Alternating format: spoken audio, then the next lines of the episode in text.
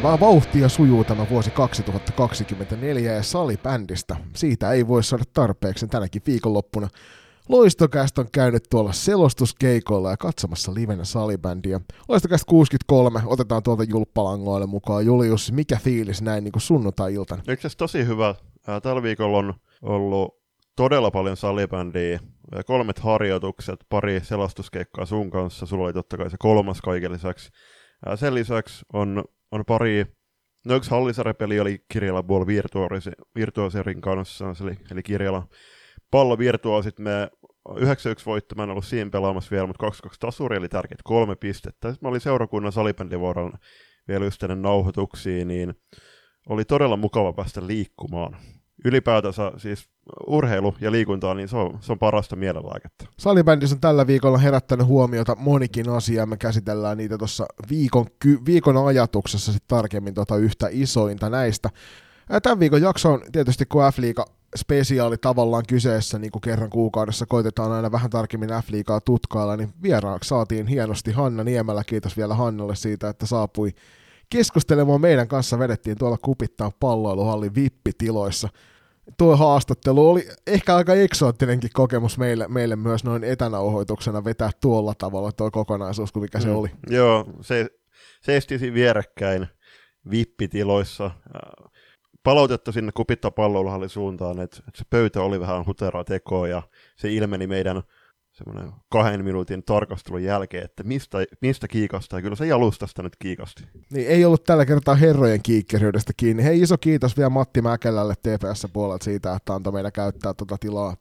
Häneltä sinne avain saatiin, ja se oli tosi mahtavaa, että saatiin mennä tekemään toi. Niin ei tarvinnut sitä missään sitten siinä jalkapallon junioreiden harjoitusten vieressä tehdä ja kuunnella, sitten antaa teille sitä ääntä kuultavaksi. Mutta tosiaan toisessa erässä päätte, kun pääsette kuuntelemaan sitä rankkojen, rankkojen Hannan mielinpiteitä. Sukelletaan Julppa heti välittömästi F-liigaan tällä viikonloppuna. Nähtiin aika paljon pelejä, mutta se isoin juttu kaikista F-liigan kohdalla niin ehdottomasti se, että me ollaan nyt muutaman kerran mainittu, että kuinka hieno taistelu tuohon on syntymässä tietyille paikoille ja kuinka tasastoi vääntö on, niin kyllähän tämän viikonlopun jälkeen ei muuta voi nostaa kuin kaksi peukkuu pystyy ja kiittää jengejä siitä, että mitä ne saa aikaa tuolla kentällä. Joo, siis tällä hetkellä täällä on niin kolme eri kamppailua, että on kamppailu pud- äh, kotiedusta, eli ne, neljä joukkoa luonnollisesti sen saa, ja tällä hetkellä siinä on, on kiinni eräviikingit, joka on 17 peli pelannut, eli heillä on kuitenkin enää viisi ottelua jäljellä. Äh, sieltä hönkii, niin kuin haastattelussa myöskin äh, Hannan kanssa puhutaan, niin SSR 16 matsia 29 pistettä, eli neljä pistettä ainoastaan ero äh, Erviin, ja kaikille lisäksi siinä on myöskin Saipa, kamppailemassa kotiedosta. Kyllä mä sanoisin, että mä uskon, että Tepsi Loisto tulee olemaan se kärkikolmikko, mutta äh, kuka tulee nappaamaan sen neljännen, eli kotiedun oikeuttavan paikan, niin se on todella mielenkiintoista, ja tässä niin kuin vielä kiinnostavammaksi tilanteen tekee se, että mä en maininnut äskeisessä virkkeessä sanallakaan Porvo salibändiseurasta. Niin, Porvo salibändiseura on tulossa vähän toiseen suuntaan, käsitellään sitä tuossa kohta. Mutta jos siis katsotaan sitä, että Saipa on 15 ottelun jälkeen 27 pisteessä, eli kuuden pisteen päässä eräviikingistä, ja heillä sattuu olemaan just toi kaksi matsia vähemmän pelattuna kuin Ervillä. Niin mikäli Ankat ja Saipa voittaa noin seuraavat ottelunsa, niin se tarkoittaa sitä, että toi kolmikko 4, 5 ja 6 on pisteen päässä toisistaan. Ja siinä on kyllä ihan oikeasti sit kovaa vääntöä tuosta paikasta, että Ankat on tällä hetkellä aika hyvässä vireessä. Otetaan kiinni siitä, siitä tuota PSSstä. Pessi nyt neljän ottelun tappioputkes viimeisestä kymmenestä ottelusta kolme voittoa, 11 pistettä. Näyttää siltä, että tuo pudotuspelipaikka voi olla jopa karkaamassa heiltä. No heillä on tällä hetkellä kuusi matsia jäljellä. Kohtaavat, no itse asiassa, no katso tuota otteluohjelman, niin siellä on heittomerkissä pahoin vastustajia, niin Classic, Ervi ja no Pro, mutta sen lisäksi KV, KV Velho Toikaksi Jyväskylä, totta kai niin kuin, en, varsinkin kauden alla, niin oltaisiin budjetoitu täydet 9 pistet Pessillä noista kaikista otteluista, mutta varsinkin toi, miettii, että KV, joka taist, taistelee vielä kynsiä hampain pudotuspelipaikasta, niin se on vieraspeli tuossa helmikuun puolessa välissä, niin todella, todella kitkerät paikat tällä hetkellä Porvon ylpeydellä. Pessi tänä, tällä hetkellä tosiaan siellä 7 20 pisteessä, takana heti OIF kahden pisteen päässä, toki ottelun enemmän pelanneena. SP Pro 17 pisteessä on siis kolmen pisteen päässä Pessistä. KV neljän pisteen päässä ja O2 Jyväskylä, joka on siellä 11, on myös kuuden pisteen päässä. Heillä toki vain viisi matsia enää pelaamatta. Eli tuossa on, on niinku mahdollisuutta, että sieltä 7-11 tulee löytymään noin seitsemännet ja kahdeksannet joukkueet noihin pudotuspeleihin mukaan.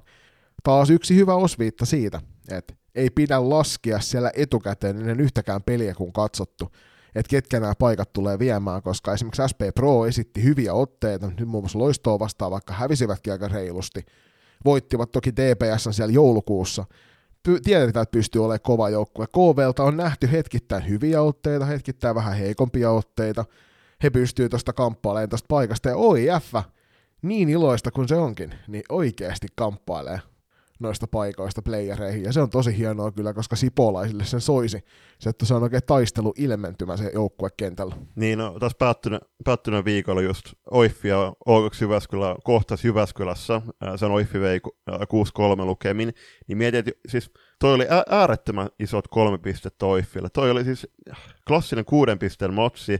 Jos, eivät, jos ei joukko olisi tätä voittanut ja O2 Jyväskylä olisi voittanut, niin Oiffi olisi pysynyt siellä 11.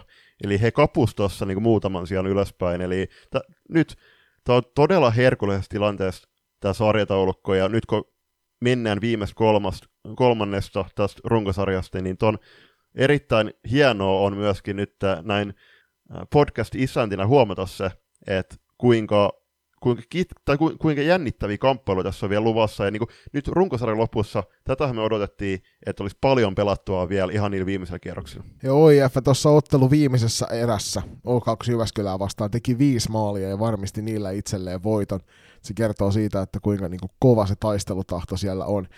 OIFllä ei ole mikään helppo ohjelma, he tulee SP Pro Klassikki, Ervi, Velhot ja KV vastaan, mutta Velhot ja KV on just näitä joukkueita, joilta, joilta varmaan niin lähdetään ottaa pisteitä.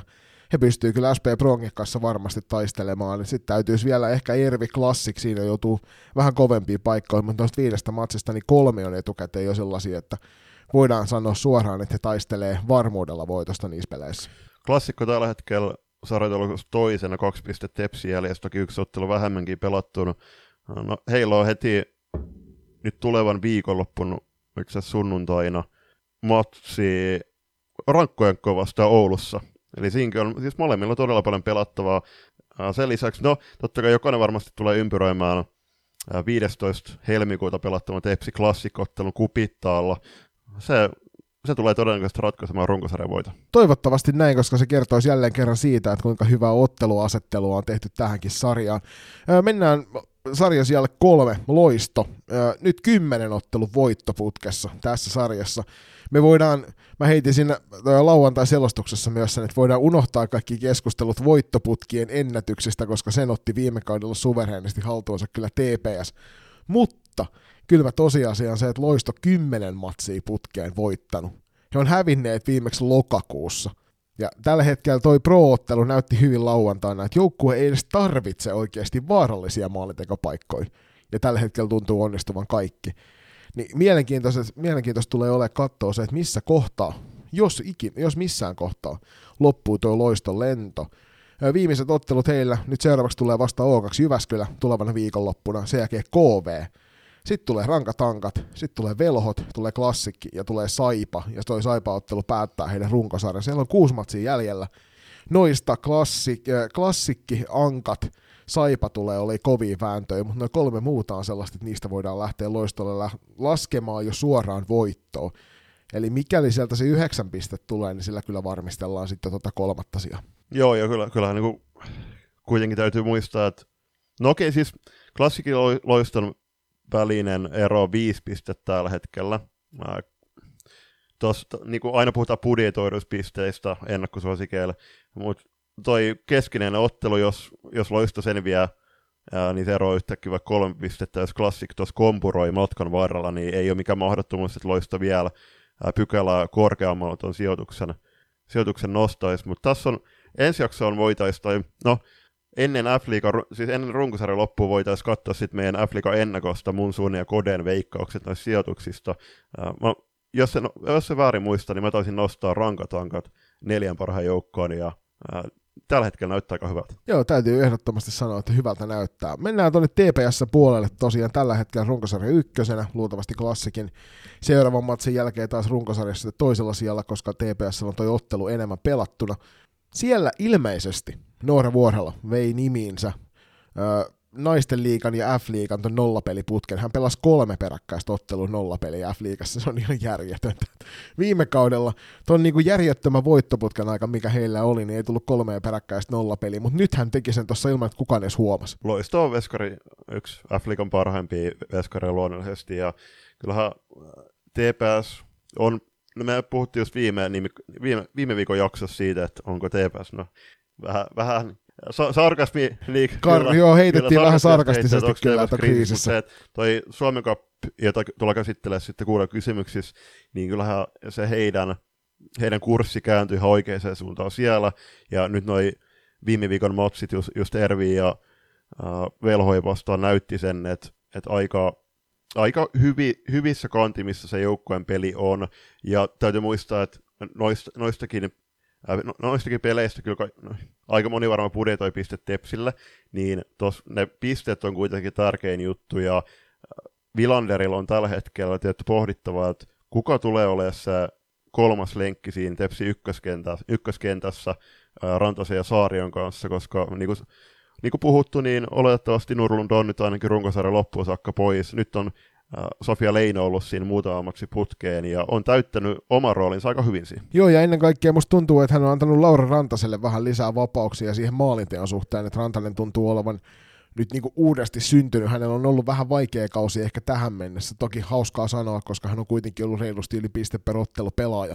Mutta joka tapauksessa hän ei ole samalla tavalla säkeinyt. Nyt näissä viimeisessä parispelissä on näkynyt se, että hän on ottanut isompaa roolia sen maalinteon kanssa ja rupeaa olemaan taas semmoinen oma vaarallinen itsensä. Et toi on saattanut olla tuo Sofia Leino siirto siihen, niin hyväkin asia siinä suhteessa, että että nyt Rantanen ja Saario joutuu ottamaan taas sit hieman enemmän sitä tuloksentekovastuuta itselleen. Ja toki niin kuin tiedetään, niin Leino on oikeasti hyvä maalintekijä. Et ei se siitä jää kiinni tänäänkin velhoja vastaan pari kappaletta häkkejä.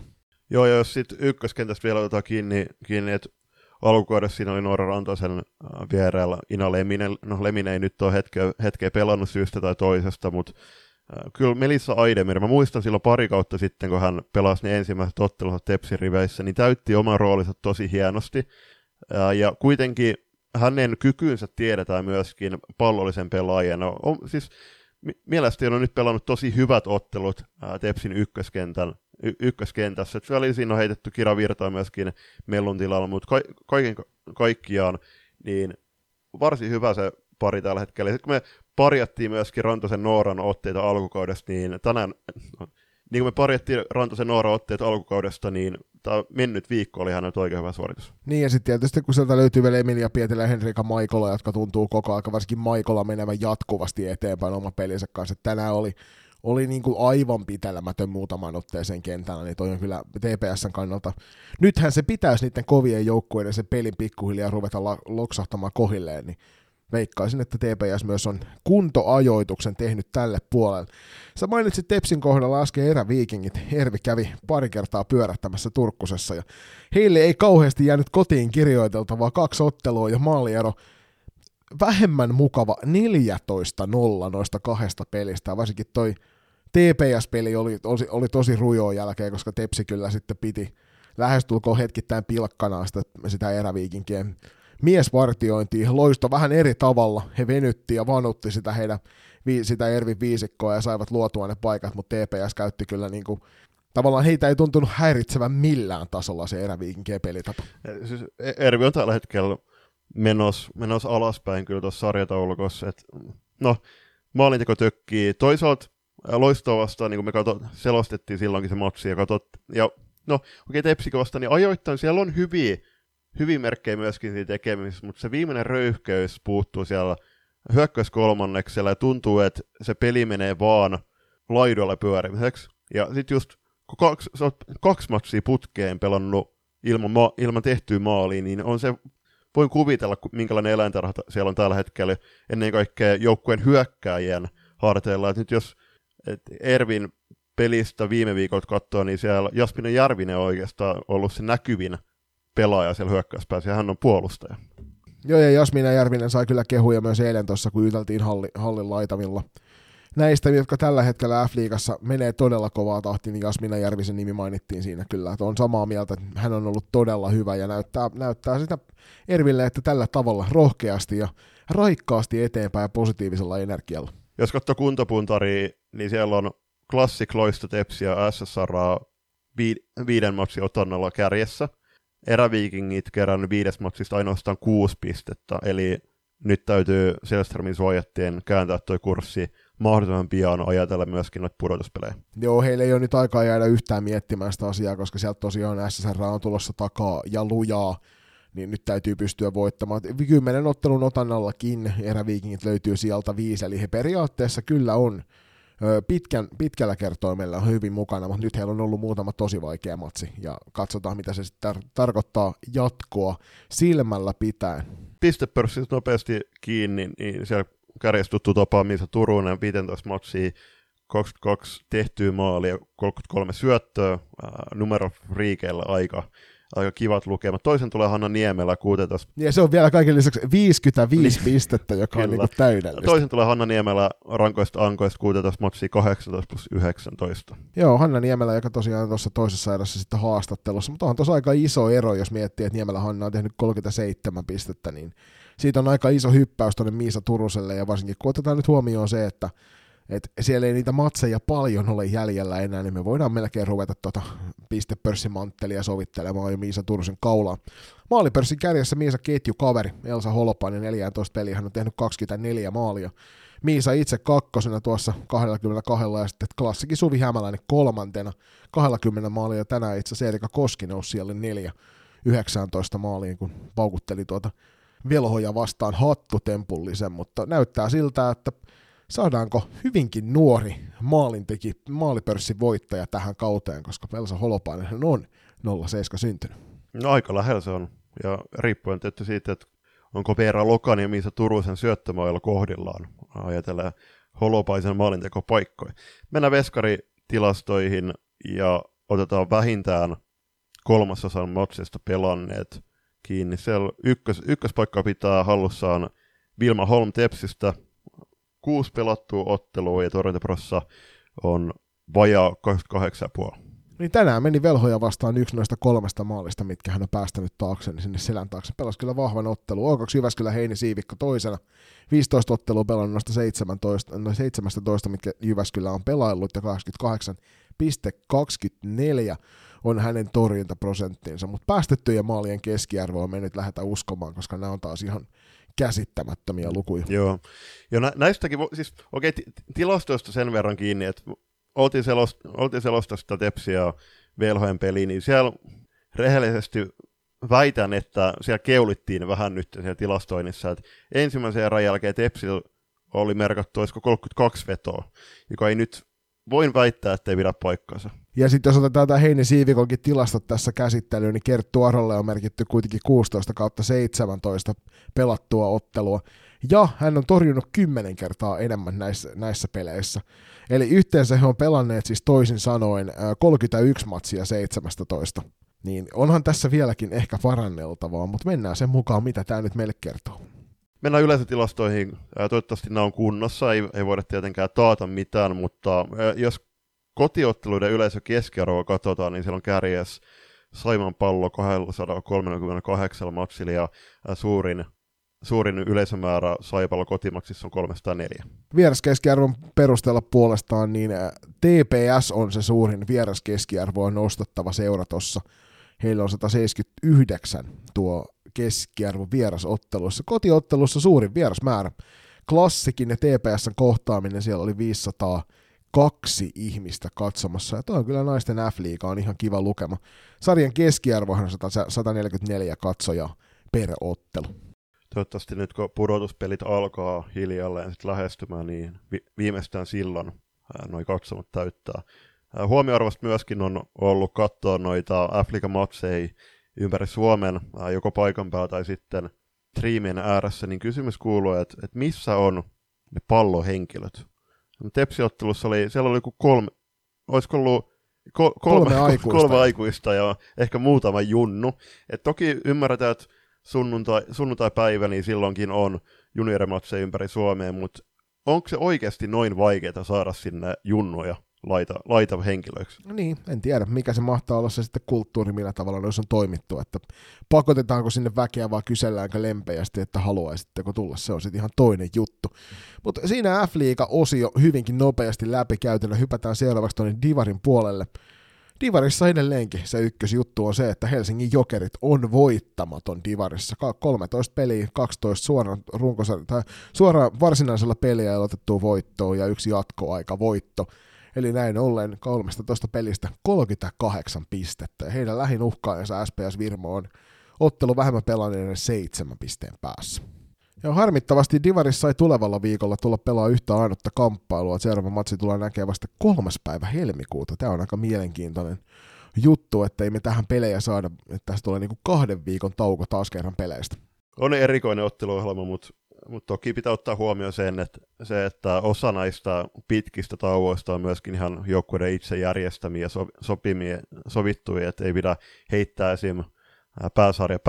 pääsarjapäällikköä bussin alle, mutta Jokereissa sen verran, okei, he on yhden pistemenetyksen kokenut, mutta meidän saamien tietojen mukaan, sitten oli silloin viime vai edelliskaudella, niin jotkut vastustajat koitti NLBssä silloin, silloin suolata jokereen siitä, että eivät he reenanneet kunnolla ja ri, ns, ri, niin, niin, sanotusti riittäviä määriä. No se on, siis se on siinä vaiheessa niin teidän niin vastustajien henkinen ongelma, jos he kokee, kokee, että se on väärin, että tämä jokeri joukkue ei reenaa tarpeeksi, mutta silti pesee heidät 6-0 joka ottelussa.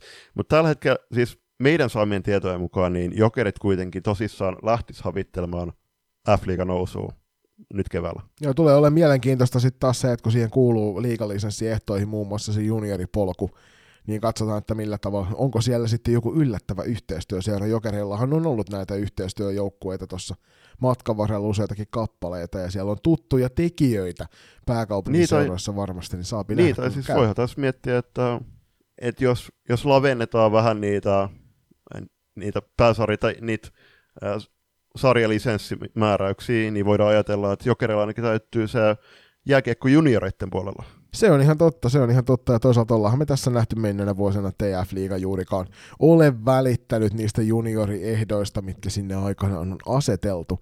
Pistepörssin puolella Liina Hyytiä edelleenkin Nystarsista johtoasemassa 13 peliin 20 plus 8 tehopisteet. Samoissa pistemäärissä kyllä tällä hetkellä Pirkkojen Pinja Myllymäki, on te, joka on tehnyt sitten taas viisi maalia vähemmän ja vähemmän yllättäen siis maalipörssin kärjessä myös Liina Hyytiä. Varmasti Flaskoren tekijät äh, ovat kovia loistokastin kuuntelijoita, niin kysymys, miksei Flaskoressa ole naisten divari.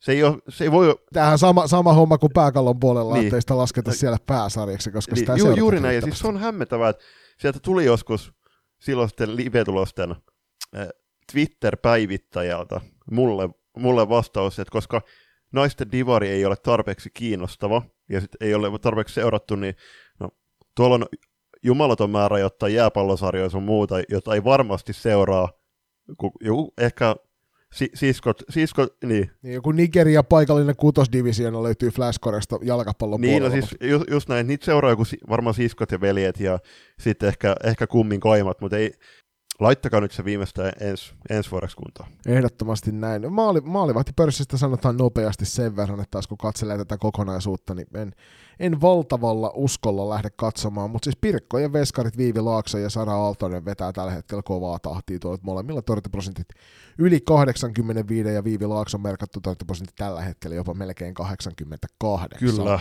Ensimmäisen erän päättää viikon ajatus. Muistutuksen, että juuri sinä siellä voit myöskin vaikuttaa viikon ajatukseen, eli heittäkää meille aina viimeistään lauan, lauantaihin mennessä ää, viikon ajatusehdotuksia, mitä me voitaisiin käsitellä sitten tässä ensimmäisen erän lopussa.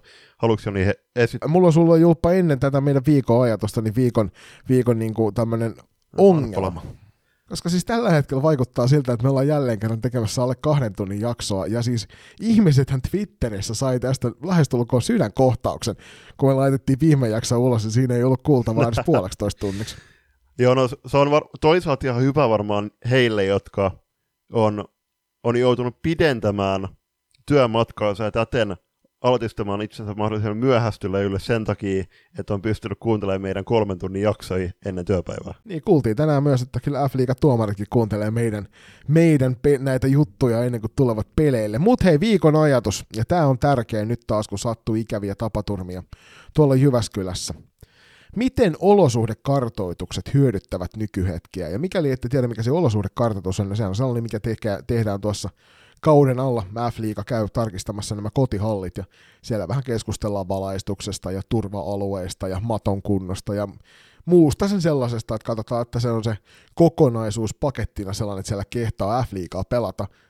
Tästä on aikaisempikin vuosina isosti keskusteltu, mutta herätti todella suurta keskustelua somen puolella, kun Liisa Kaihualle sattui todella ikävästi tuo Jyväskylässä. Joo, ensinnäkin Liisalle paljon tsemppiä ja pikaista paranemista. Tuo oli Mä muistan, että, että tässä kauden alussa äh, Classic on tehnyt tosi hyvää erätauko sisältöä myöskin. Siellä on panostettu, muun, muun muassa Katriina Kassusaarin on, on hostannut niitä, niitä juttuja, ja ne on ollut mukavaa katsottavaa, mutta äh, Liisa Kaihua tosiaan tuossa kauden alussa antoi haastattelun, jota on näissä erätauko-ohjelmissa pyöritelty varmasti ympäri ympäri Suomea, missä kertoo, että, että oli kärsinyt aivotärähdyksen ja äh, se oli ollut aika pitkä prosessi siitä sitten toipuu.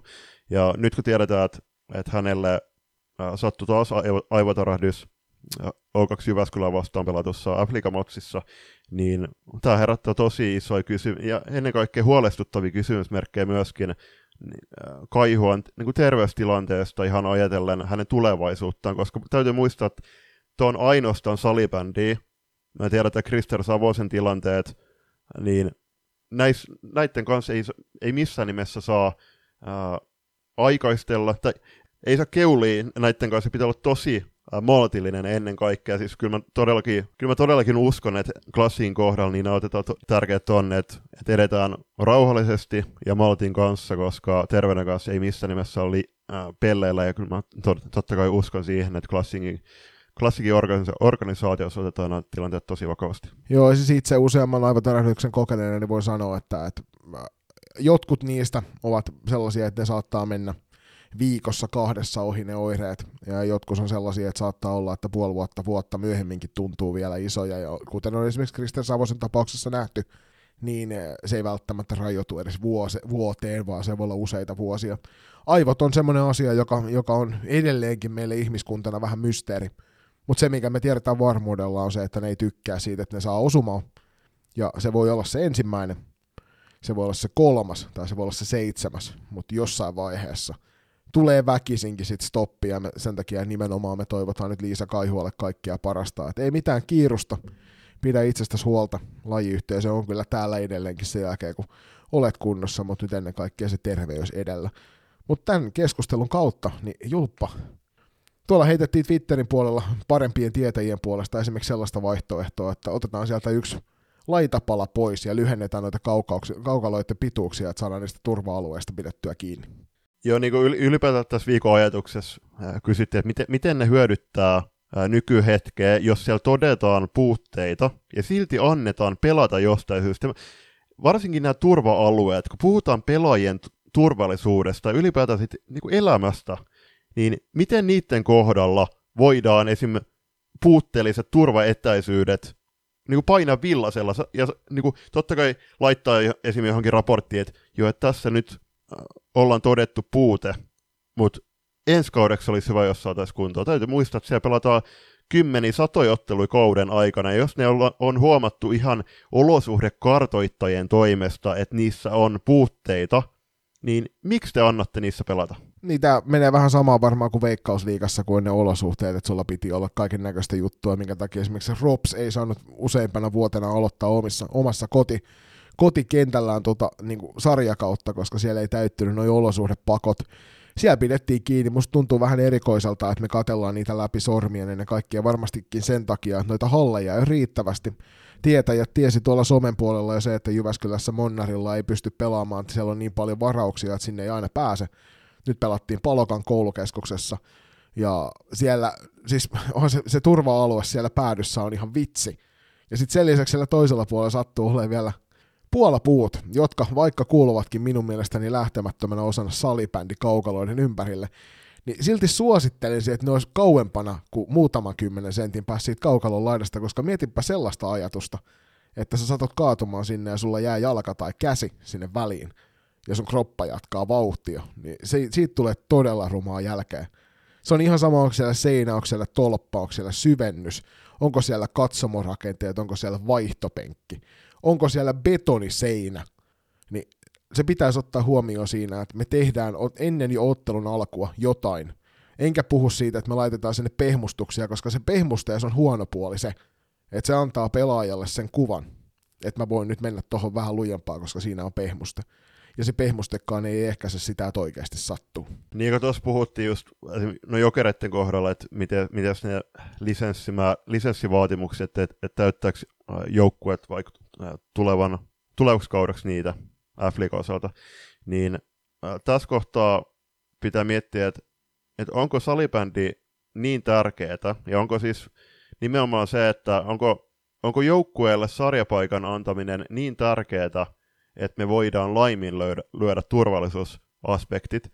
Ja tässä kohtaa me ollaan otettu Palokan koulukeskus puheeksi tässä, mutta korostettakoon, että useammalla f paikkakunnalla on, on sen myöskin sen raportin, raportin suhteen huomattu puutteita näissä niin kuin eri, eri olosuhde, olosuhdeasioissa, niin se on myöskin kaupungin tehtävä yhdessä seuran kanssa sit tarvittaessa hommata vai, vaihtoehtoinen paikka pelata.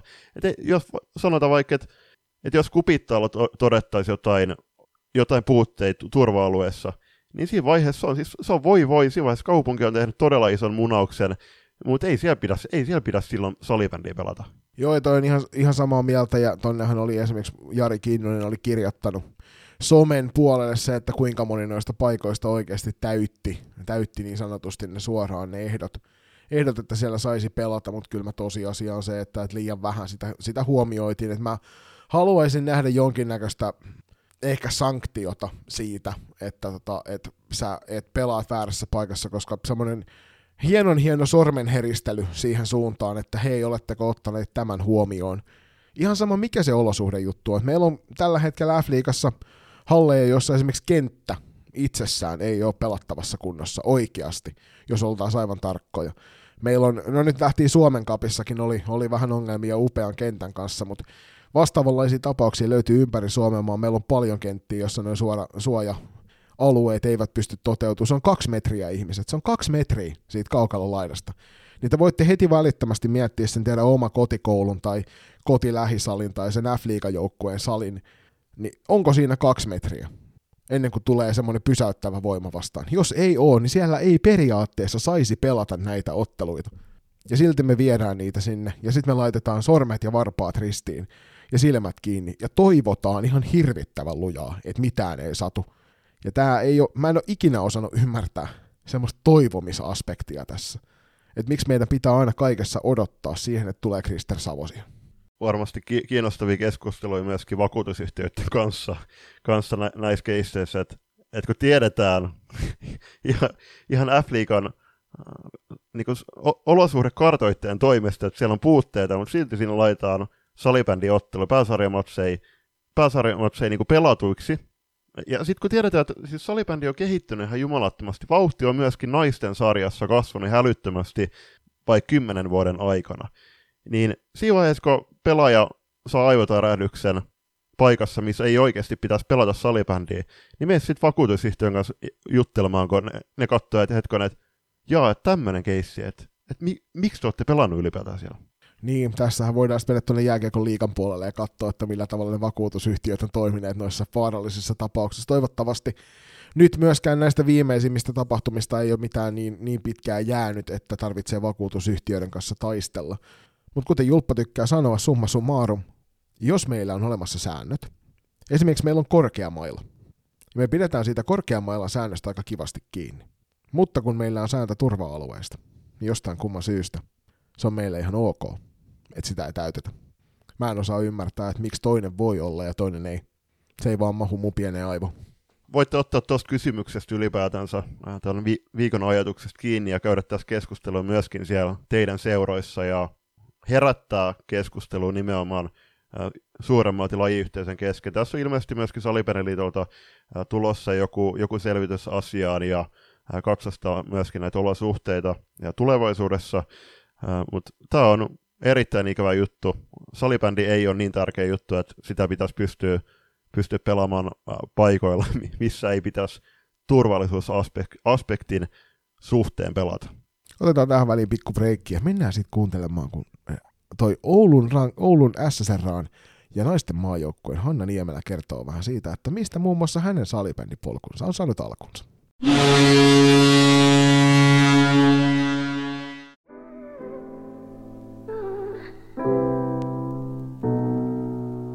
Lenkkipoluille, reenimatkoille ja pidemmille bussireissuille seuraksi. Loistokäästä. Moi. Mä oon Elli Huotari ja näinkin lyhyet ihmiset kuuntelee loistakästiä. Loistakästi toisen erän haastattelussa SSRan ja maajoukkueen hyökkääjä tähti Hanna Niemelä. Terve Hanna ja kiva kun pääsit meille loistakästi haastattelu. Morjes ja kiva olla täällä. Mm. No, miten se vuosi lähtenyt käyntiin tässä? Eletään kuitenkin tammikuun kolmatta viikkoa, kun tehdään nauhoitus. Öö, no, vähän oli tuota sairastelua tuossa loppuvuosi, loppuvuosi ja alkuvuosi vielä, että tuota, pikkuhiljaa päästy reenien pari sille, että ihan hyvin. Toi, toi F-liiga-kamppailu tällä hetkellä aika kiivaana siellä, niin mitä SSR on tähän kevääseen valmistautunut? No kyllä meillä niin kuin silleen on tuota, just tasapainoinen syksy ollut tuossa takana ja ollaan niin kuin hyviä reenejä vejetty ja toki pieniä sairasteluja on, on ollut ja on näkynyt aika silleen niin kuin kuitenkin pieni rosteri meillä niin kuin kokonaisuudessa tässä on, että ne on pienesti näkynyt tässä, mutta nyt taas kun kevättä kohin mennään, niin kyllä alkaa taas näyttää hyvältä mm. koko joukkueen osalta.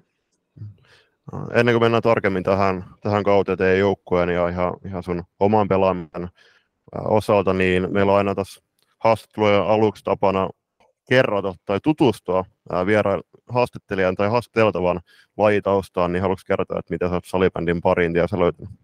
Joo.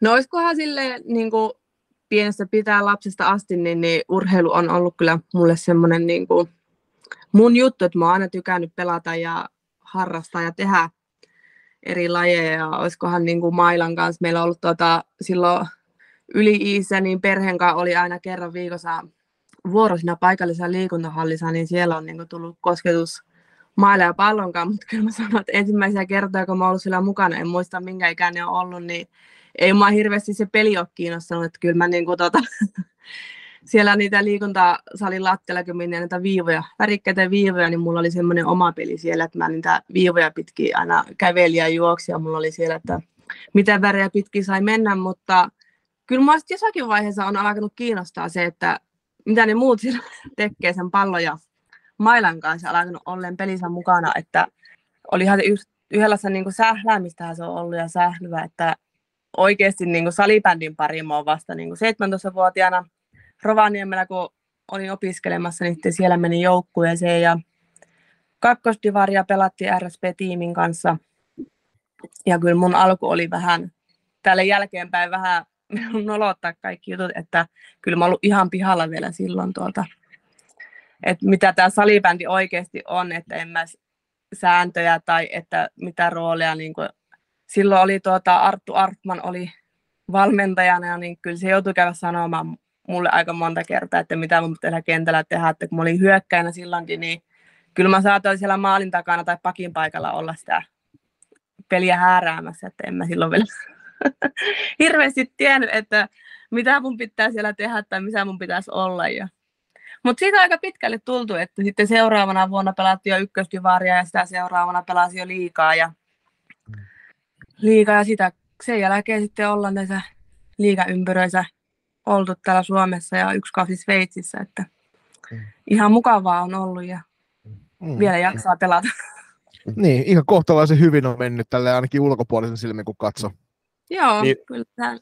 Varmaan niin kuin alusta asti se kiinnostus niin kuin pelaamiseen ja kehittymiseen niin on näkynyt, että noin sillä niin kuin vanhalla iällä vasta aloittanut joukkueessa, niin sit on kantanut kuitenkin tähänkin asti, että se nöyrys siihen tekemiseen ja pelaamiseen ja halu oppia koko ajan, niin se on ehkä semmoinen, niin kuin, mitä itse pidän niin kuin tärkeänä edelleenkin, että pysyy mukana ja vielä tästä kehittyy, niin se on niin kuin, sitä ei voi yhtään niin kuin aliarvioida.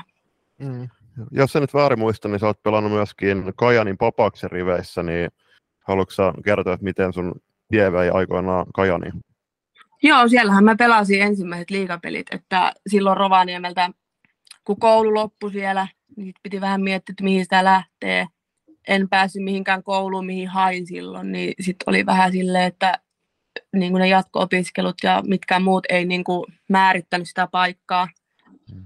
Ja silloin siihen aikoihin Ols luopui sarjapaikassa täällä Oulusta ja Kaja, tai niin kuin Papas, Papaksessa oli lähin liigajoukkue ja isosisko Emmi meni sinne pellaan.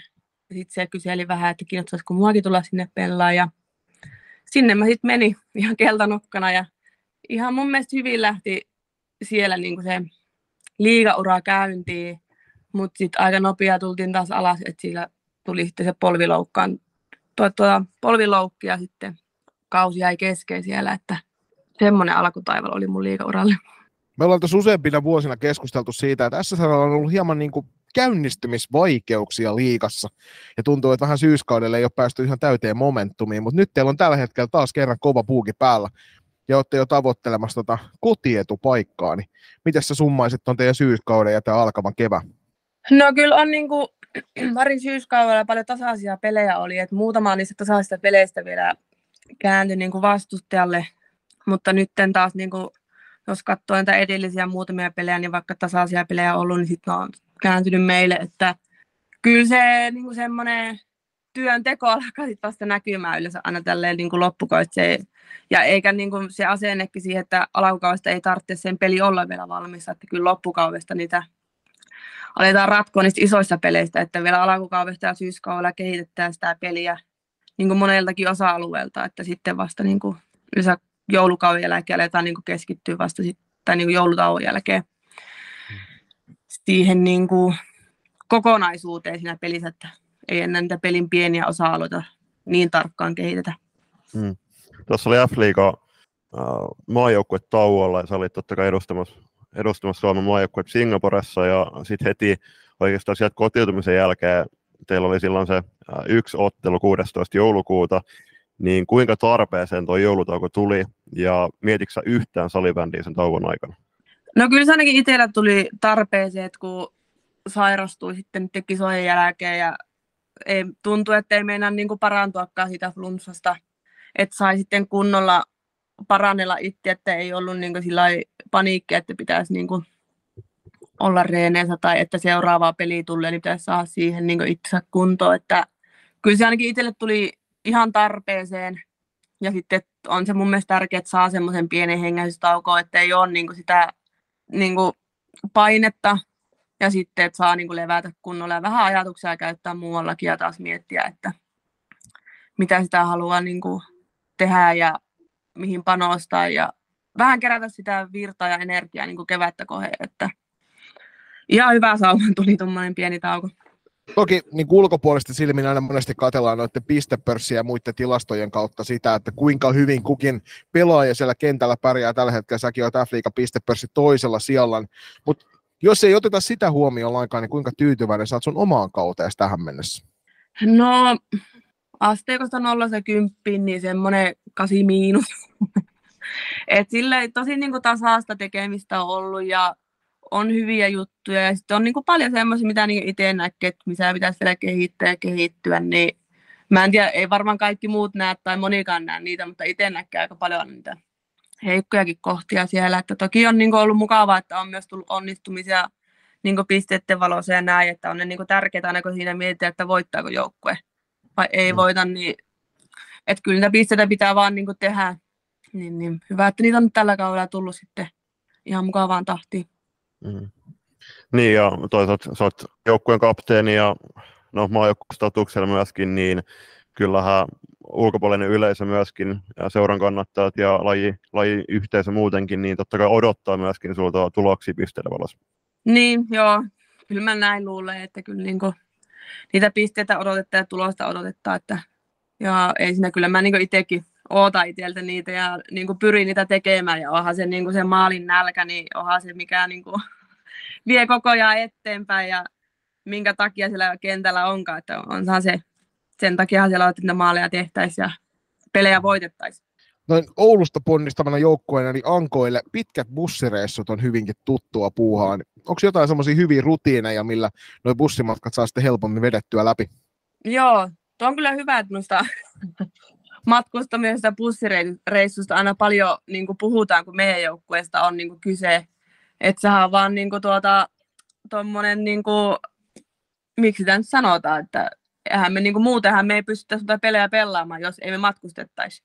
Et ei se meillekään niin kuin helppoa ole tai mitenkään, niin kuin, että me oltaisiin mitenkään totuttu siihen ja millään pikkukonstilla niin ei se helpompia tuu, mutta kyllähän niistä, niihin pystyy niin valmistautumaan ja asennoituu. Se on niin kuin mun mielestä iso asia, että miten tuohon matkustamiseen ja reissaamiseen niin asennoituu, niin se on kaikista tärkeintä.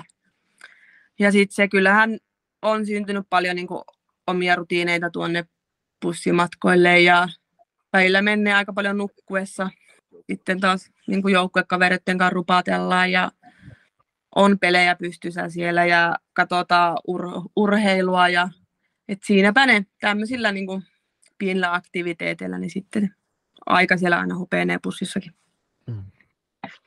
Afrika uudistui täksi, joukku- täksi kaudeksi, että siitä tuli 12 joukkueen yksittäinen sarja, niin nyt eletään jo viimeisellä kolmanneksella runkosarjasta, niin minkälaisia ajatuksia tämä uudistunut sarjasysteemi on, on herättänyt sinussa?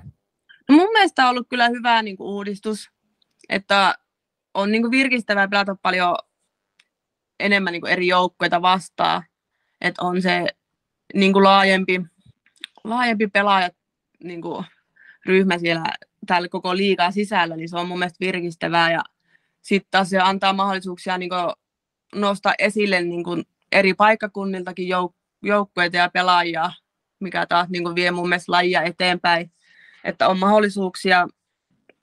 Ja mun mielestä niin kuin, tämä on yllättänyt positiivisesti ihan niin kuin, tulostenkin valossa, että ei ole niin, kuin, niin montaa heittopussia, mitä olisi voinut vaikka kuvitella, että on tässä joukkueessa tai niin kuin sarjassa. Ja sitten taas, että taas kun seuraavalle kaudelle mennään, niin sitten voi olla ihan eri tilanne taas, kun eri niin kuin, voimasuhteet aina joukkueessa vähän vaihtuu. Mm niin se sai isoa kritiikkiä julkisesti se, että, että nyt siellä on liikaa monen eri kerroksen joukkueita, mutta kun katsoo esimerkiksi, teillä on tuossa aika tiukka kilpailu ollut Saipan kanssa viime aikoina ja sarjasijoituksesta nyt tosiaan olette nostamassa itseänne sinne neljän joukkoon, niin kyllä se kertoo myös siitä, että kuinka paljon enemmän se joutuu kamppailemaan siitä omasta elintilasta.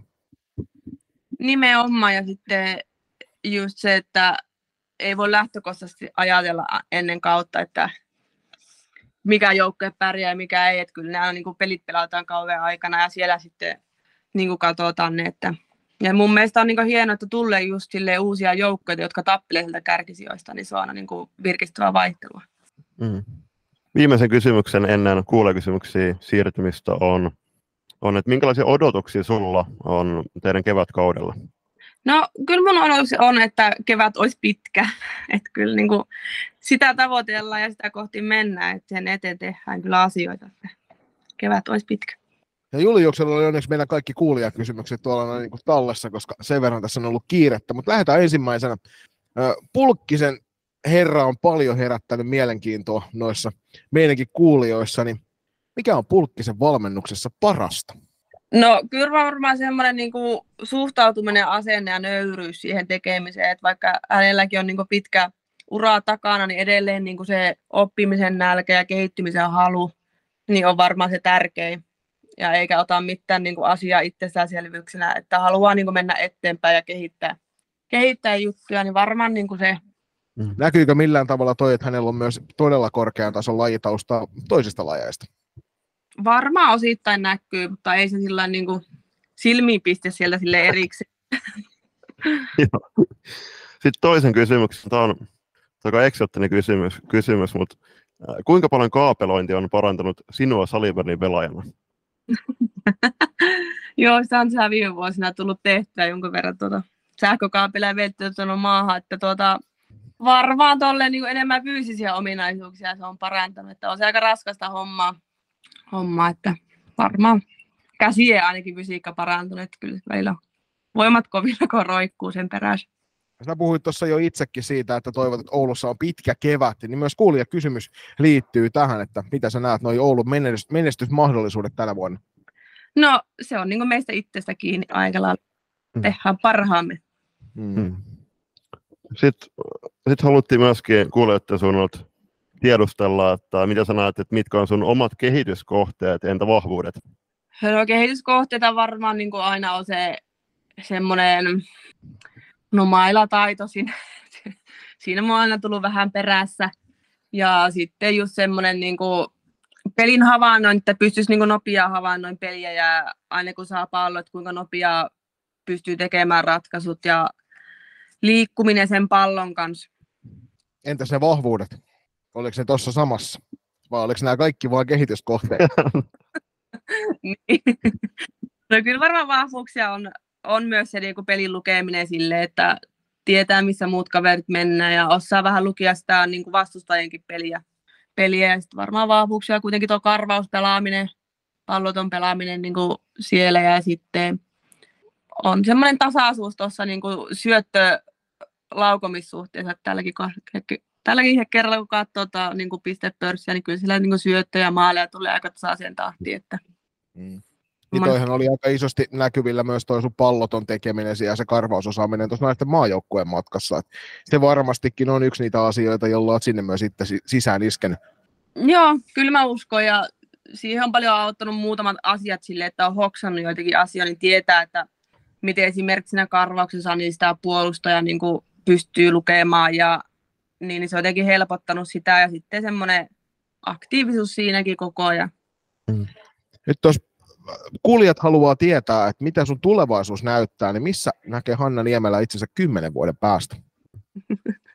on kyllä hyvä kysymys. Jos siihen itsekin tietäisi vastauksia jossakin vaiheessa, niin varmaan ihan hyvä. Mutta en mä toisaalta halua kyllä liikaa suunnitellakaan tulevaisuutta, että kyllä nyt niin kuin sillain, niin kuin kausi, vuosi, tilanne kerralla rakentaa nyt tulevaisuutta, että tällä hetkellä ainakin niin kuin on tässä niin kuin hyvä olla ja mennä ja toki aina välillä niin kuin sitten tulee semmoisia uusia ajatuksia ja haaveita ja unelmia, että se sitten vähän, että mihin, mihin ne vie, niin se hmm. No tässä on kuulee kysymysten ulkopuolella, mutta tähän niin kuin lähitulevaisuuteen, jos miettii, sulla on kahdet MM-kisat takana, niistä mole, molemmista hopeeta ja totta kai suomalainen salibändikansa janoo sitä naisten kolmat maailmanmestaruutta, niin näetkö sä itses, itses taistelemassa kuitenkin esimerkiksi kisajoukkojen paikasta vielä. Kahden vuoden päästä tsekeissä tai neljän vuoden päästä kotikisoissa, sä oot kuitenkin silloin vasta 32-vuotias.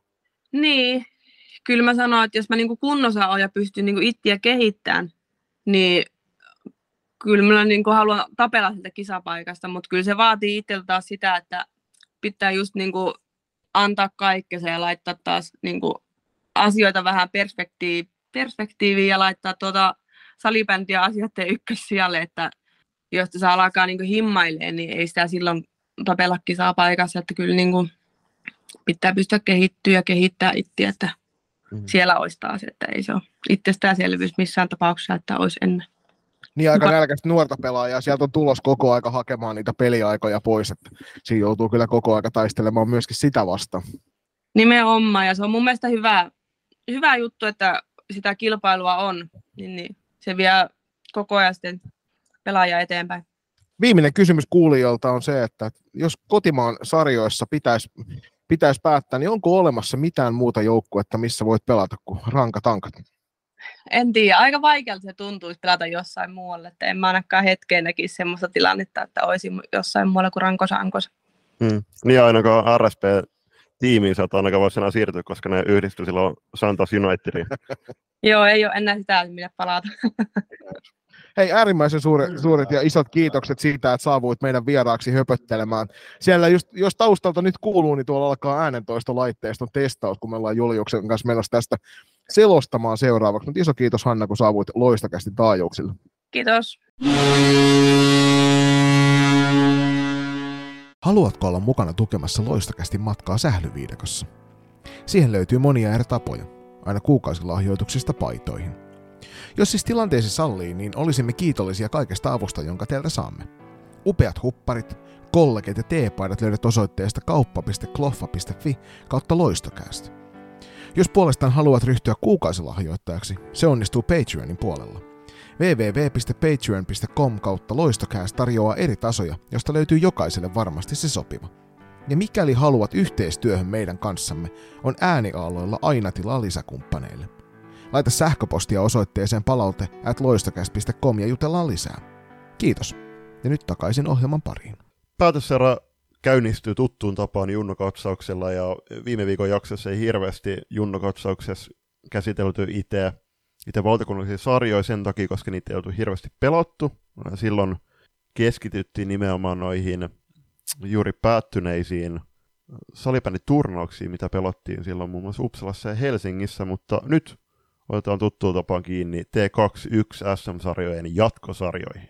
Aloitellaan tuolta ylemmän jatkosarjan puolesta. Siellä vähän joukkueesta riippuen on pelattu 8-10 peliä. Sarjan kärjessä puhtaalla pelillä edelleenkin Classic 24 pistettä, maaliero rapeat plus 50 ja Julius, kun kahdeksan otteluun päästä 17 maalia, niin se rupeaa olemaan aikaa hyvää sanomaa siitä, että, että niin kuin tämä vanha lause kuuluu, että hyökkäämällä voitetaan otteluita, puolustamalla mestaruuksia, niin tämä kertoo siitä, että millä tasolla Classic tällä hetkellä suorittaa. Siis hyvä, hyvällä tasolla, mutta veikkaan, että Toni Katoisto ei ole aivan tyytyväinen, koska kuitenkin päästettyjen maalin keskiarvo on yli kahden. Se voi olla. Eräviikingit tulee toisena. He on jääneet kolmen pisteen päähän, on pelanneet kaksi ottelua enemmän. Ehkä hieman yllättäen FPC Turku edelleenkin yhdeksän ottelun jälkeen kolmannella siellä 17 pisteessä. Pelikas SP 8 peliä, 14 pinnaa, viidentenä Northern Stars 12 pisteessä, SPS Virmo kahdeksassa pisteessä, Nipakos seitsemäntenä kuudessa pisteessä ja tällä hetkellä sarjan pohjalla on Porvoon salibändiseura kolmella pisteellä. Olemassa jatkosarjassa kärkipaikkaa pitää halussaan tamperelainen perinteikäs salibändi ja monilajiseura KV, 14 pistettä. Toisen tulee salipeliseura Rankatankat Oulusta kuuteen matsiin 13 pistettä, ja siis joukkueet on pelanneet jengistä riippuen viidestä kahdeksan peliä, eli aika, aika isokin heitto näiden tiettyjen jengin välillä. Kolmantena Velhot, 7 matsi 12 pistettä, O2 Jyväskylä tulee neljäntenä, viiteen matsi 9 pistettä, sama pistemäärä on kuuteen matsiin kerännyt SP Pro, toista viikona tulee Häme Stars kahdeksas pisteessä ja viimeisenä Blackbird Tigereiden yhteisjoukkue kuuteen matsiin yksi piste kerätty. Tulevalla viikolla pelataan jälleen kerran mahtavia otteluita. Itse ehkä seikkailisin katsomaan joko Kameleontilla lauantaina 27. päivä pelattava ottelu Nuote Stars SPS Virmo, siellä viime kaudelta muun muassa hyvää taisteluhenkeä varmasti löytyy edelleenkin silloin kamppailevat monessa eri sarjassa keskinäisestä emännyydestä. Ja SP Areenalla myöskin 27. päivä ihan miellyttävä peli FPC Turku vastaan Classic. Siinä päästään näkemään sitten, että mikä se klassikin puolustusmentaliteetti oikeasti on. Alman jatkosarjan puolella puolestaan niin perjantaina pelataan Hämestars SP Pro ja viikonloppuna sitten muutamakin kamppailu. Näistä ehkä itse nostan noista mielenkiintoisemman esille ton Oululaisten pienen tuollaisen etelän kiertueen toinen ottelu Arkadialla pelattava 28. päivä sunnuntaina SP Pro ja Ranka Tankat matsi. Siinä voisi olla aika mielenkiintoinen matsi, mitä mennä katsomaan. Täynnä, täynnä hyviä matseja myöskin tässä, tässä hienossa sarjassa tulevanakin viikonloppuna. Menkää, menkää suunnatkaa halleilla kavereiden kanssa. Siirrytään T18 SM-sarjan jatkosarjoihin ja otetaan kiinni ylempää jatkosarjaa. Siellä kärkipaikkaa pitää hallussaan puhtaalla pelillä myöskin Classic 8 matsia 24 pistettä. Ja nyt kun me luetellaan tässä, että toisena tulee eräviikingit ja kolmantena FPC Turku, niin heti tulee semmoinen deja vu-ilmiö, että luenko minä nyt T21 SM-sarjan ylemmän jatkosarjan listausta tällä hetkellä, koska ihan samoilla sijoilla joukkueet ovat näissä, mutta tosiaan Ervi, Ervi ja FPC on sitten, ovat sitten jääneet vähän jo klassikin kelkasta. Neljänä siellä SPS Virmo, sen jälkeen Northern Stars, kuudentena SSRA, seitsemäntenä Tigereitten ja Blackbirdsin yhteisjoukkue, ja tällä hetkellä sarjan pohjalla – Häme Stars kolmella pisteellä. Sieltä on aika pitkä matka jo nyt lähteä ponnistamaan tuonne ylöspäin, mutta hei, sarja on vielä kesken. Joo, paljon kovia matseja myöskin, myöskin tiedossa. Klassikko ja Revikingit sanoisi, että, että he tulee kyllä olemaan, olemaan kovia keväällä.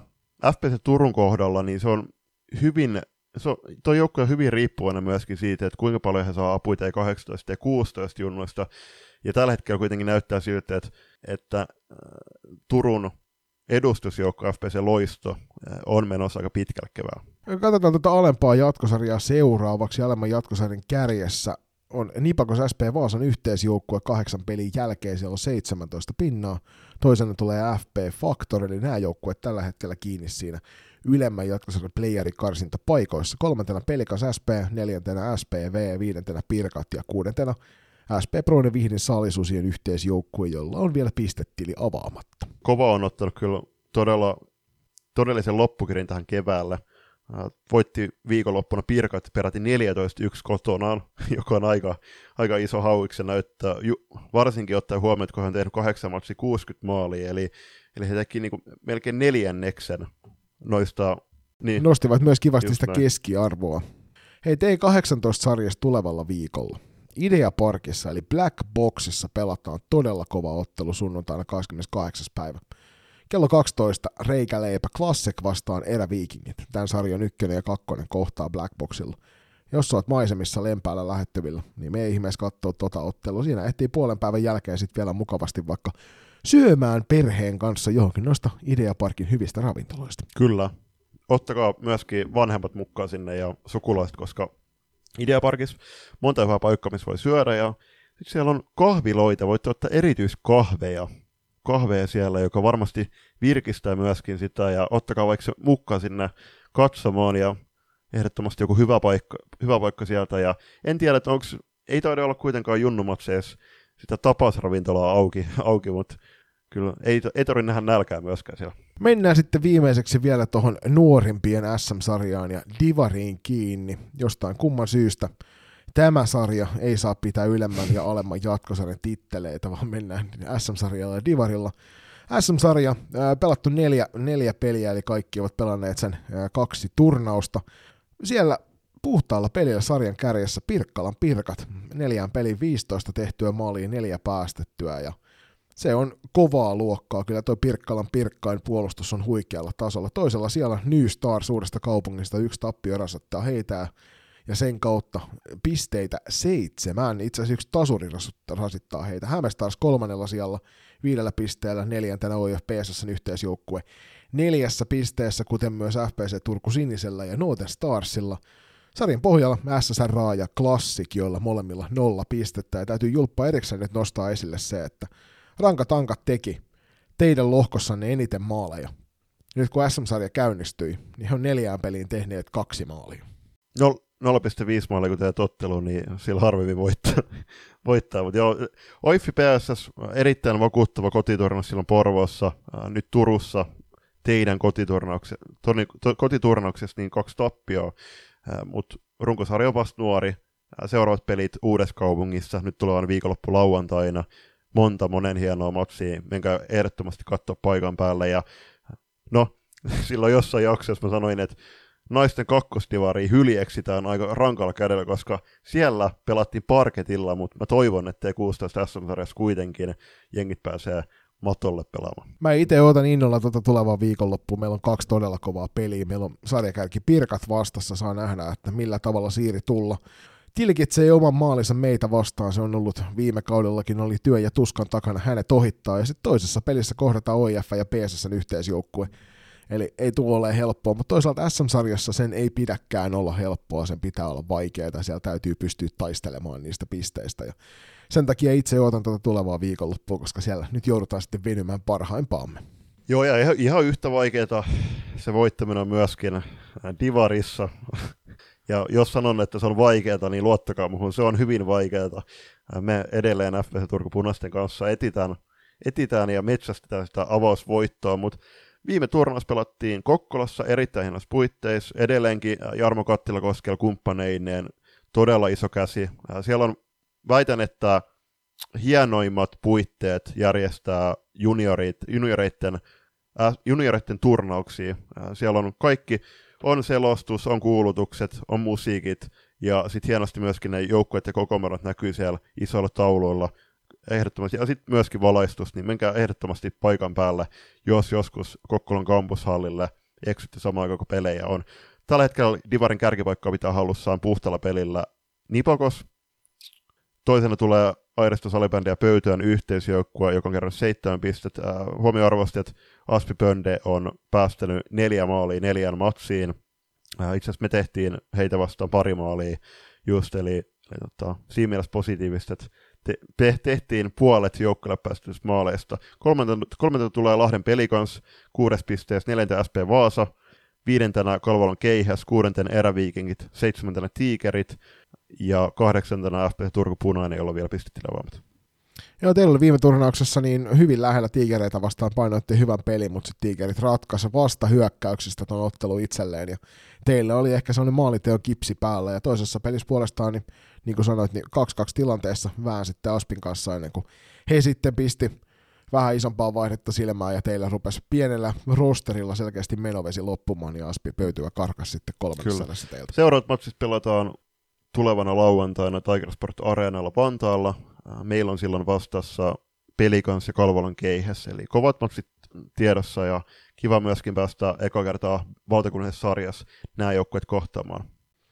Mielenkiintoinen ottelu siellä pelataan sarja 1 ja 2 vastakkain kello 13.45. SP pöytyä koti emäntänä tuossa ja Nipakos vierasjoukkueena. Toi matsi on varmaan tosi tosi mielenkiintoinen. Siinä ratkotaan nyt ennen kaikkea sitten sarjan piikkipaikkaa ainakin tolla hetkellä. Joo, ja kannattaa noin matsit siikata myöskin Salibändi TVn kautta. Pitäisi kaikki matsit nähdäkseni myöskin Divarissa, Divarissa näyttää tuon hienon, hienon konseptin, konseptin lävitse ja kautta, niin kannattaa, ja kannustetaan totta kai loistokästissä, että panostakaa myöskin noihin striimeihin, ja kysykää vaikka sieltä vastuu, vastuu, Turnauksen vastuujoukkueen taustoilta, esimerkiksi sisaruksilta, että olisiko halukkuutta tulla selostamaan, koska se on hauskaa puhua. Kuten muistatte armaat kuuntelijat siellä, niin luovuimme tänä vuonna tuosta uutisosuudesta, mutta nyt oli semmoinen juttu, jonka haluamme nostaa esille, eli Lahden MM-kisat, kun pelataan U19 naiset tuolla toukokuussa siellä kamppailevat, niin nyt olisi mahdollista hakea tämän kuun loppuun asti itselleen vapaaehtoisen paikkaa noihin kisoihin. Sieltä löytyy kaiken näköistä ensiavusta mediahommiin ja muihin avustaviin tehtäviin, eli jos sua kiinnostaa ja sun on mahdollista ottaa itsellesi vapaata muun muassa töistä tai koulusta, niin me katsoo salibändi.fi-sivustolta, sieltä löytyy linkkiä, mistä pystyt hakemaan itsesi, itseäsi vapaaehtoiseksi noihin Lahden MM-kisoihin, ja voit siellä paikan päällä nähdä vaikkapa loistokästi näin. Ehdottomasti laitetaan linkki myöskin tämän jakson bioon, eli napatkaa sieltä. Ja toi muistutuksen, meillä on uusi arvointa käynnissä, eli kisahuppariarvointa, todella tyylikäs pinkki, ja se pinkki väri on ilmeisesti ainoastaan näiden liiton ihmisten ja noiden kisojen vapaaehtoisten huppariväri, eli se on harvinaista herkkuu, mikä katsoo meidän IG. Osallistutte niin, että seuraatte me, meitä ig sekä Salipäniliiton IG-tiliä, tyk- tykkäätte siitä, siitä kuvasta ja täkäätte henkilön, kenen kanssa haluaisitte päästä Lahteen katsoa noita kisoja ja muistakaa, että se on ainoastaan parin klikkauksen päässä, että ylipäätänsä pääsette sinne. Eli se on, no totta kai voitte varata bussilipun sinne ja sitten itse ottelu, otteluliput joihinkin päiviin. Suosittelen katsomaan myöskin niitä ennakolta heikompia maiden matseja, koska noissakin noissakin matseissa on tarjolla todellista viihdettä ja se on taitoa, taitoja ja viihdyttäviä tilanteita varmasti tarjolla. Ja neljäs, neljäs helmikuuta sunnuntaihin asti tämä arvontakäynnissä. Kyllä, kannattaa ehdottomasti osallistua ja perästä kuuluu vielä senkin jälkeen, eli olkaa tarkkana tuolla somen puolella. Kuulijakysymyksiä tällä kertaa ei hirvittävästi ole, sen sijaan kuulijoilta tuli paljon pelipäivän biisejä, mutta ennen kuin mennään siihen, niin käsitellään Suomen kappi, joka pelattiin tuossa edellisviikonloppuna, ei siis nyt kun tätä kuuntelet tänään maanantaina toivon mukaan, niin edellisen viikon viikonloppu, siellä viikonloppuna pelattiin tuo Suomen kappi. Ja Kouvolan Lakristi Suomen kapin mestaruuden hän nappasi aika odotetustikin ehkä TPS. Tosi tiukka ottelu nähtiin finaalissa. Tepsi voitti luvuin 2-3 klassikin siinä. Pientä nottia Flaskoren suuntaan jälleen kerran, koska miksi noisten Suomen kapissa, itse asiassa taisi miestenkin Suomen kapissa, niin noi tilastot, se näyttää ainoastaan sen tuloksen ja erien tulokset, mutta maalintekijä ei, ei näy. Ja kuitenkin, kuitenkin noissakin, niin nämä on ihan täsmälleen samantyyppisiä kuin f ottelu Pelataan kolme kertaa 20 minuuttia huippujoukkueet vastakkain, ei se voi olla niin vaikea. Tästä muuten täytyy erikseen antaa sitten taas iso propsia tuonne Kepitin suuntaan, koska nyt ilmeisesti automaatio toimii paremmin yhteydessä tuon Salibändiliiton tulospalvelu tai F-liigan tulospalvelun kanssa, ja sieltä saadaan esimerkiksi kelloaikatietoja suoraan. Nyt se tuottaja ei tarvitse esimerkiksi lähetyskelloa aina erikseen klikkailla, jos siellä pöydällä hoidetaan homma kuntoon. Mutta julppa musta matto. Se sai aika paljon ennakkoon jo niin kuin ajatusta, että millainen se on, mutta sehän oli todella tyylikkää. Tykkäsin todella, todella paljon. Toki siinä oli viikonloppu, viikonloppun aikana, en tiedä ketä syyttää, kuka heitti sen ensimmäisen kiven niin sanotusti sinne, sinne kentälle, eli, eli meni sipaisemaan mailalla, no jäljistä päätellen todella tyylikkään ja verkon perukalle osuneen laukauksen, koska siinä oli aika paljon heti äh, juoksuaskeleen ja vetojen jälkiä siinä siinä alustassa, ja ei se ihan välttämättä lakritsin musta ollut sit loppuväritykseltä viikonloppuna ä, su- tai sunnuntaihin mennessä. Joo, itse nautin kyllä kovasti. Se näytti TV-kameroissa niin hyvältä, se näytti pallon kanssa hyvältä, siitä erottu kivasti. Jos vertaa esimerkiksi vaikka miesten Helsingin MM-kisoissa käyttämään siihen turkoosiin mattoon, niin tämähän oli niin kuin valovuosia edellä. Se olikin mielenkiintoinen, että kuinka nopeasti se kulma näkyi tuossa matossa, ja sitten ilmeisesti saumojen sa- teippausten kanssa oli jotain ongelmia, että ne oli vähän koholla. Eli esimerkiksi oliko TPS-valmentaja Aki Vilander, kun sanoi siitä, että poikittaissyöttöjen antaminen oli vähän riskaabelia, koska pallo saattoi elää siinä matkalla niin päin, kun heitit, kun suunnassa kulkee noin mattosuikaleet, mutta kaiken kaikkiaan ehdottomasti laitetaan koulun lakritsin musta matto jatkoon, ja toivottavasti nähdään sitä muuallakin kuin pelkästään Suomen kapissa. Ehdottomasti, ja okei, jos ne poikkarit oli vähän hankala toimittaa perille, niin ehdotuksena jatkoa, var- jatkoa varten siihen saakka, kunnes nämä saumakohdat saadaan kondikseen, niin ehdoton taktiikkaa, että pallo kerran syvyyteen ja sitten röyhkeä nousu maalille ja veto. Kyllä, tai sitten vaihtoehtoisesti kuljetat aina maton sauman yli ja syötät siihen seuraavan sauman laitaan sen, siinä, on, siinä tulee niinku lyhyt syöttöpeliä harjoiteltua samalla sitten, kun tällaisen kanssa mennään.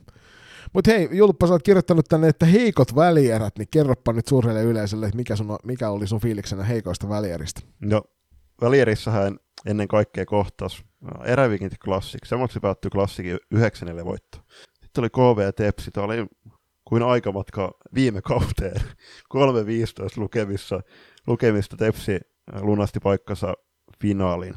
Ja olisiko Härkösen Matti, joka selosti ton, noin kaikki matsit, siinä oli Inka Lampista tai Toni Lötjöstä tai Mikko Leikkasta, olisiko ollut sitten siinä kommentaattoriparina, mutta siinä vähän keulittiin tuossa Ervi Classic-pelissä, koska siinä ke- kehu- kehuttiin todella paljon klassikin tekemistä, ja täytyy muistaa, että erävingit oli siinä vaan surkea. Ei klassikko ollut siinä mitenkään erityisen hyvä, mutta niin malttia, ja olisi hy- hyvä myöskin sitten miettiä, miettiä että miten arvostella sitä joukkuetta suhteutet, suhteutet, suhteutettuna vaikka klassikin edesottamuksiin syyskaudella vai, tai vaikka esimerkiksi Tepsi klassikottelussa, minkä klassik voitti silloin Blackboxissa. Niin, siis tämä on toisaalta positiivista, koska muistan palautetta tuossa syyskaudelta siitä, että klassikki kotiottelussa kehuttiin liikaa vastustajan tekemistä kentällä ja haukuttiin oman joukkueen tekemisiä, että siinähän on sitten kehitytty eteenpäin isot semit vaan sinne härkäsen pojalle.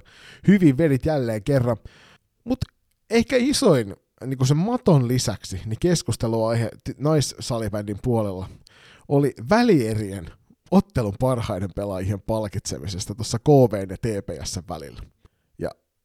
Anna Marttala, nyt hieno pelaaja, on niin kuin ehdottomasti F-liigastatuksen arvoinen, on siellä ollut armoitettu maalintekijä.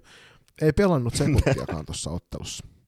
Ja hänet, hänet arvottiin sieltä parhaaksi pelaajaksi TPSn puolelta.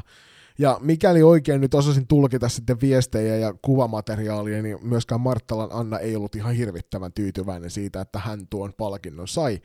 Mutta oliko mahdollisesti kyseessä mä heitin tuohon ton äh, linkinkin sulle sitä varten, että kun sä pystyit äänestämään ottelun makeinta pelaajaa, niin oliko mahdollisesti niin, että, että katsojat äänestivät äh, Ilona Ihalaisen, ma- ei se ollut Ilona Ihalainen, mutta siis tätä pohdittiin, että oliko se niin mennyt päittäin, että oliko nämä palkinnot tarkoitus antaa Seränne Fitsille ja Ilona Ihalaiselle, mutta joka tapauksessa loppujen lopuksi niin Anna Marttala TPS puolelta palkittiin, niin menikö ne katsoja äänestyksessä sillä tavalla, että ne tar- tarkoituksella palkittiin juurikin nuo pelaajat?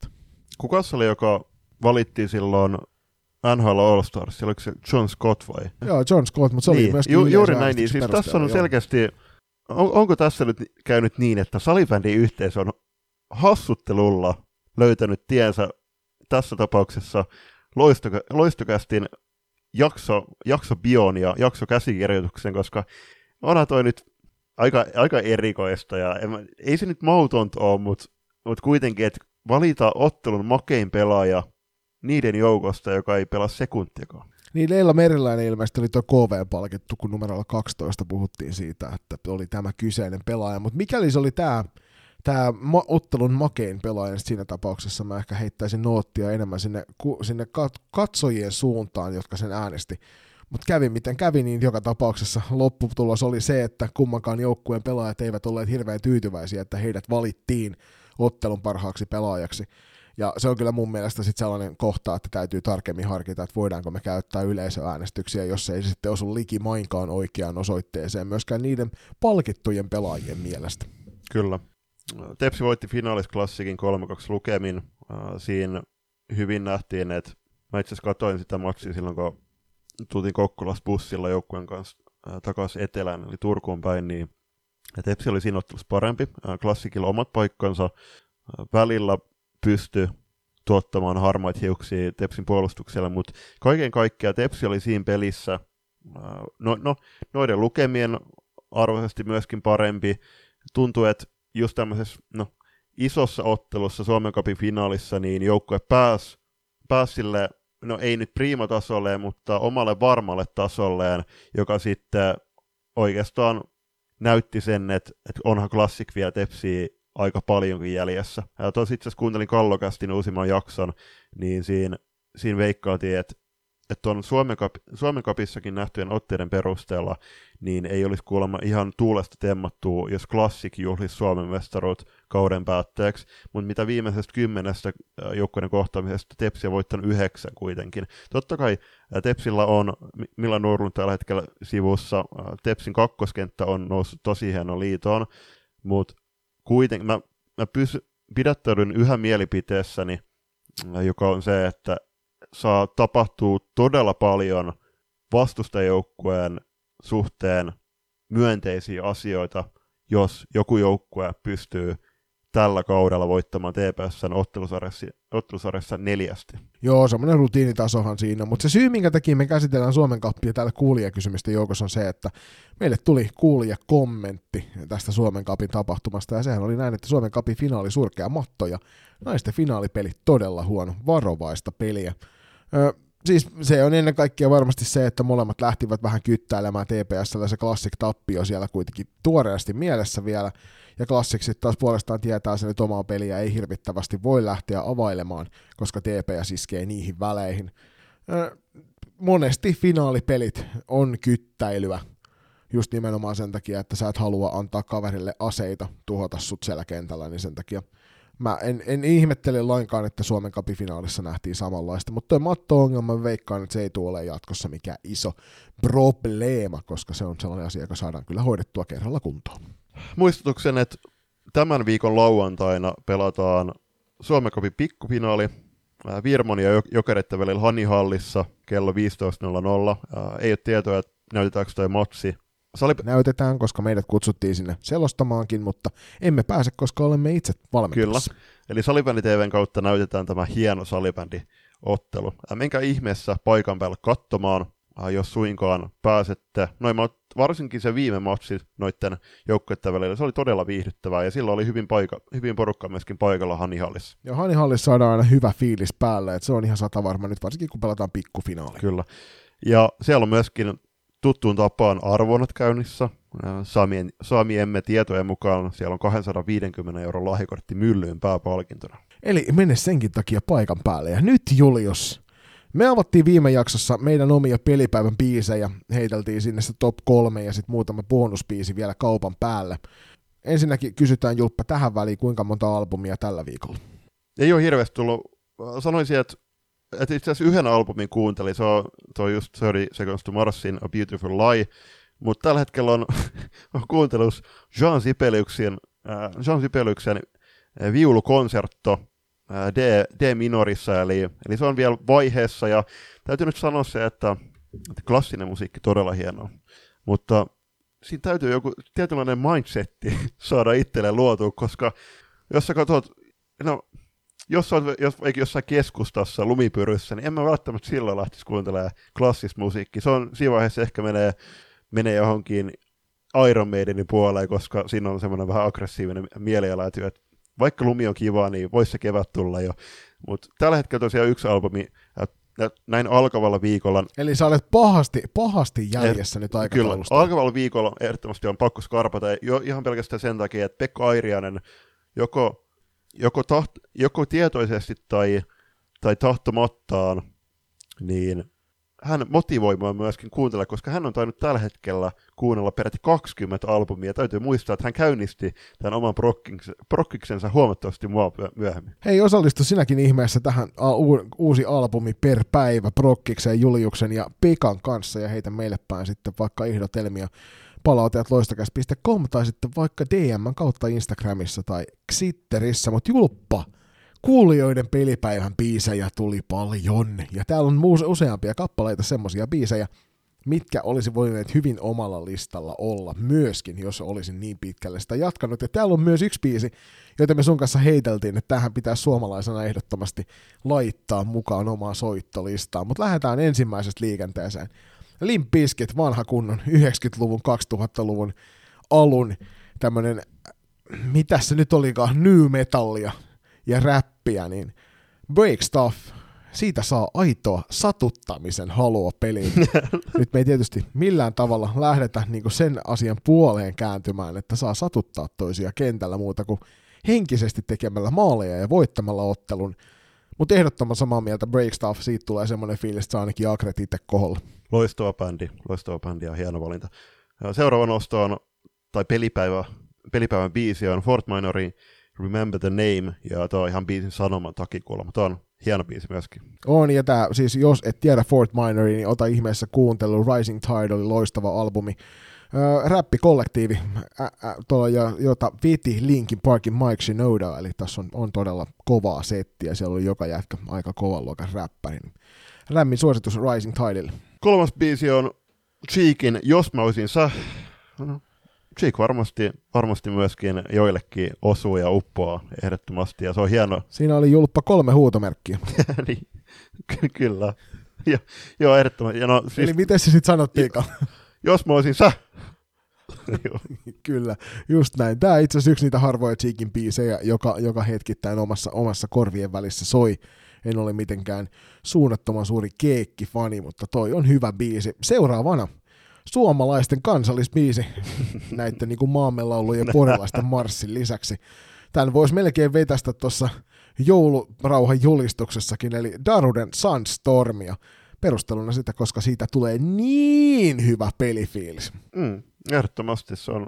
Itse asiassa mä katsoin joku, siis Ville Virtaselle, Ville Virtaselle, eli, eli tota Daruden mies Daruden takana, niin katsoin hänen haastattelun, niin mitä hän sanoi, että hän on joku 50, ei, mä en muista kuinka kertaa, joku yli 50 kertaa sen soittanut ylipäätänsä jossain keikoilla. Vai voi, saattaa olla itse asiassa huomattavasti enemmän, mutta siis ihan jää... Mä veikkaan, että se on varmaan 500 niin, kertaa, kyllä. koska se, so, se on varmaan vähän niin kuin, tiedätkö, kun Day, käydään heittämässä bändille se soita paranoid, niin Darude, kun on jossain paikan päällä, niin se soita Sunstorm. Niin ei, siis on se pakko olla varmaan siis joku lähemmäs tuhat, koska se, se biisikin on joku, se, se biisi on tehty vuonna 2000. Ikuisuuden vanha. Niin, just näin. Ja niin, täytyy, täytyy siis se korjata, että ei tietenkään Ville Virtanen, joka on loistava näyttelijä, muun muassa äh, Sorjosessa, äh, hän on siis Toni, Toni Ville Virtanen, eli Toni Virtanen. Eikö onko se on itse asiassa... Niin, nyt, on, nyt puhuttiin Apulana, Apulana laulajasta sitten seuraavaksi. Niin. Mä en tiedä ihan tarkkaan, että onko se nyt täysin varma Julppa, kenestä sä taas keskustelet siellä. Että nopeasti nyt Google-hakuun Darude oikea nimi, niin sillä no, tavalla siis saat, oikea, oi, saat hänen oikea nimi on Toni Ville Virtanen, mutta mä en nyt muista, että onko se Ville vai No Toni. Ville Virtanen nimellä hänet on kyllä niin kuin ehdottomasti tunnettu. Seuraava biisi, mutta täytyy sanoa, että, että niin pitkään, pitkään aikaan en ole kuunnellut tätä, tätä kyse, tai katsonut tätä kyseistä heittomerkeissä urheilulajia, niin F1 Team, tästä tulee nyt heti mieleen, että onkohan tämä Lehtosen Marko, kun hänellä soi kuitenkin se F-liikantakin tunnusbiisi autossa, että onko tämä mahdollisesti hänen juttu, mutta loistava biisi latautua ja käydä kaikki eri fiilikset läpi, ja sitten on ihan valmis kaikkeen. Ja mun täytyy nyt laittaa tämä ihan tämän takia kuunteluun, koska tämä, ei, tämä oli toisiksi omituisin biisi, pelipäivän biisi, mikä ehdotettiin. Se omituisin on toi seuraava. F1-tiimi, laittakaa kuuntelu. Kyllä. Janne Hurme kirje, siis onhan se, tässä on myöskin klassikko, mutta ei välttämättä. Tuo, siis tämän biisin, he, biisin valinnan heittää, niin jos haluat, niin sä voit tulla joskus meidän haastattelu avaamaan, että miten tämä saa sut oikein sen mielialan peliä, peliä varten. Niin kuin tä, tästä tuli heti mieleen, että sieltä joku seuraava, seuraava kerta, kun näitä kysellään, niin heittää mestareitten joltain taltioinilta jotain jotain, tai sitten sieltä tulee joku tipiti, tipiti. niin, Et en tiedä, niin, tai... en tiedä mutta Janne Hurme ei ole ihan niin vanha muusikko kuitenkaan, mutta on tämä aika Joo, ja, siis voisi hyvin nähdä, että sieltä tuli, olisi, jos joku olisi kerännyt vielä heittää, niin kirkon surunpyyhit silmistäin.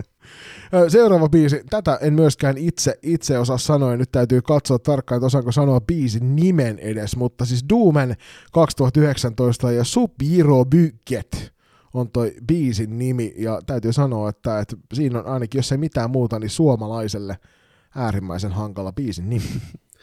No ilman muuta, ja muistutukset kannattaa, ja kannustuksena, menkää ihmeessä kuuntelemaan nämä kaikki biisit, biisit jossain vaiheessa, vaikka tätä alkavaa viikkoa, ja laittakaa meille viestiä, että, että mikä oli paras teidän mielestä, mikä, mikä vähemmän paras.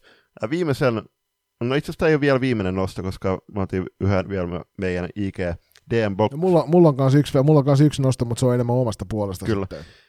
Tää, no, itse asiassa, okei, okay, siis mulla tulee tämän jälkeen vielä tos yksi heitto, mutta tämä biisi nosto, niin tähän käsittää aika todella ison määrän biisejä, koska kaikki IVG-biisit tulee junnoaikojen pelireissut mieleen ja kaikki voitot, joten saa hyvän pöhinän päälle niitä, niiden kautta. Tämä mä voin hyvin ymmärtää, ei, ei mikään ihme, että, että niistä tulee semmoinen fiilis, koska siinä on kyllä paljon, paljon, paljon sellaisia biisejä, joista tulee semmoinen sopiva niin positiivinen lataus. Mä itse joskus aikanaan peleissä, niin ehkä mieluummin hain semmoista aggressiivista latausta, ja sen takia ei välttämättä noita JVG-biisejä ole sinne nostellut. Mutta Julppa, mikä se sun viimeinen IG-nosto oli? Uh, se on Arch Enemiltä uh, The World is Yours. Joo, no Arch Enemy on kyllä sellaista musiikkia, että siinä saa hyvin sellaista pientä agrea päälle. Julppa, hei, kun meitsit huutaa jeng- susijengi, te huudatte. Au! Just näin. Eli Susijengi 2.0, äh, tämä on loistava biisi. Tämä on Bradin biisi, siinä fiittaa Timo Pienihuijaa, se uniikki. Niin tämä on, oli itel, itselle se yhdessä vaiheessa semmoinen biisi, että on kun heitti soimaan, niin tuli aina semmoinen hyvä tsemppifiilis. Joo, itse asiassa toi on äh, hyvä, että no, nostit ton esille, koska äh, tuossa viime viikolla, kun mä nostin ne meidän biisit esiin, niin siinä oli multa kaksi bonusbiisiä ja sulta vain yksi, niin nyt me ollaan tasoissa ja äh, no, tähän kun... Ja nyt sä meet edelle niin. taas yhdellä ja mun pitää hakea välittömästi Juuri näin, tässä hyvä pelisilmä käyttämällä voisi mainita ehti kymmenen lisää, mutta sitä en tee, koska noi, me ollaan jo omat biisit heitetty ja myöskin te kuulijat olette heittänyt loistavia ehdotuksia.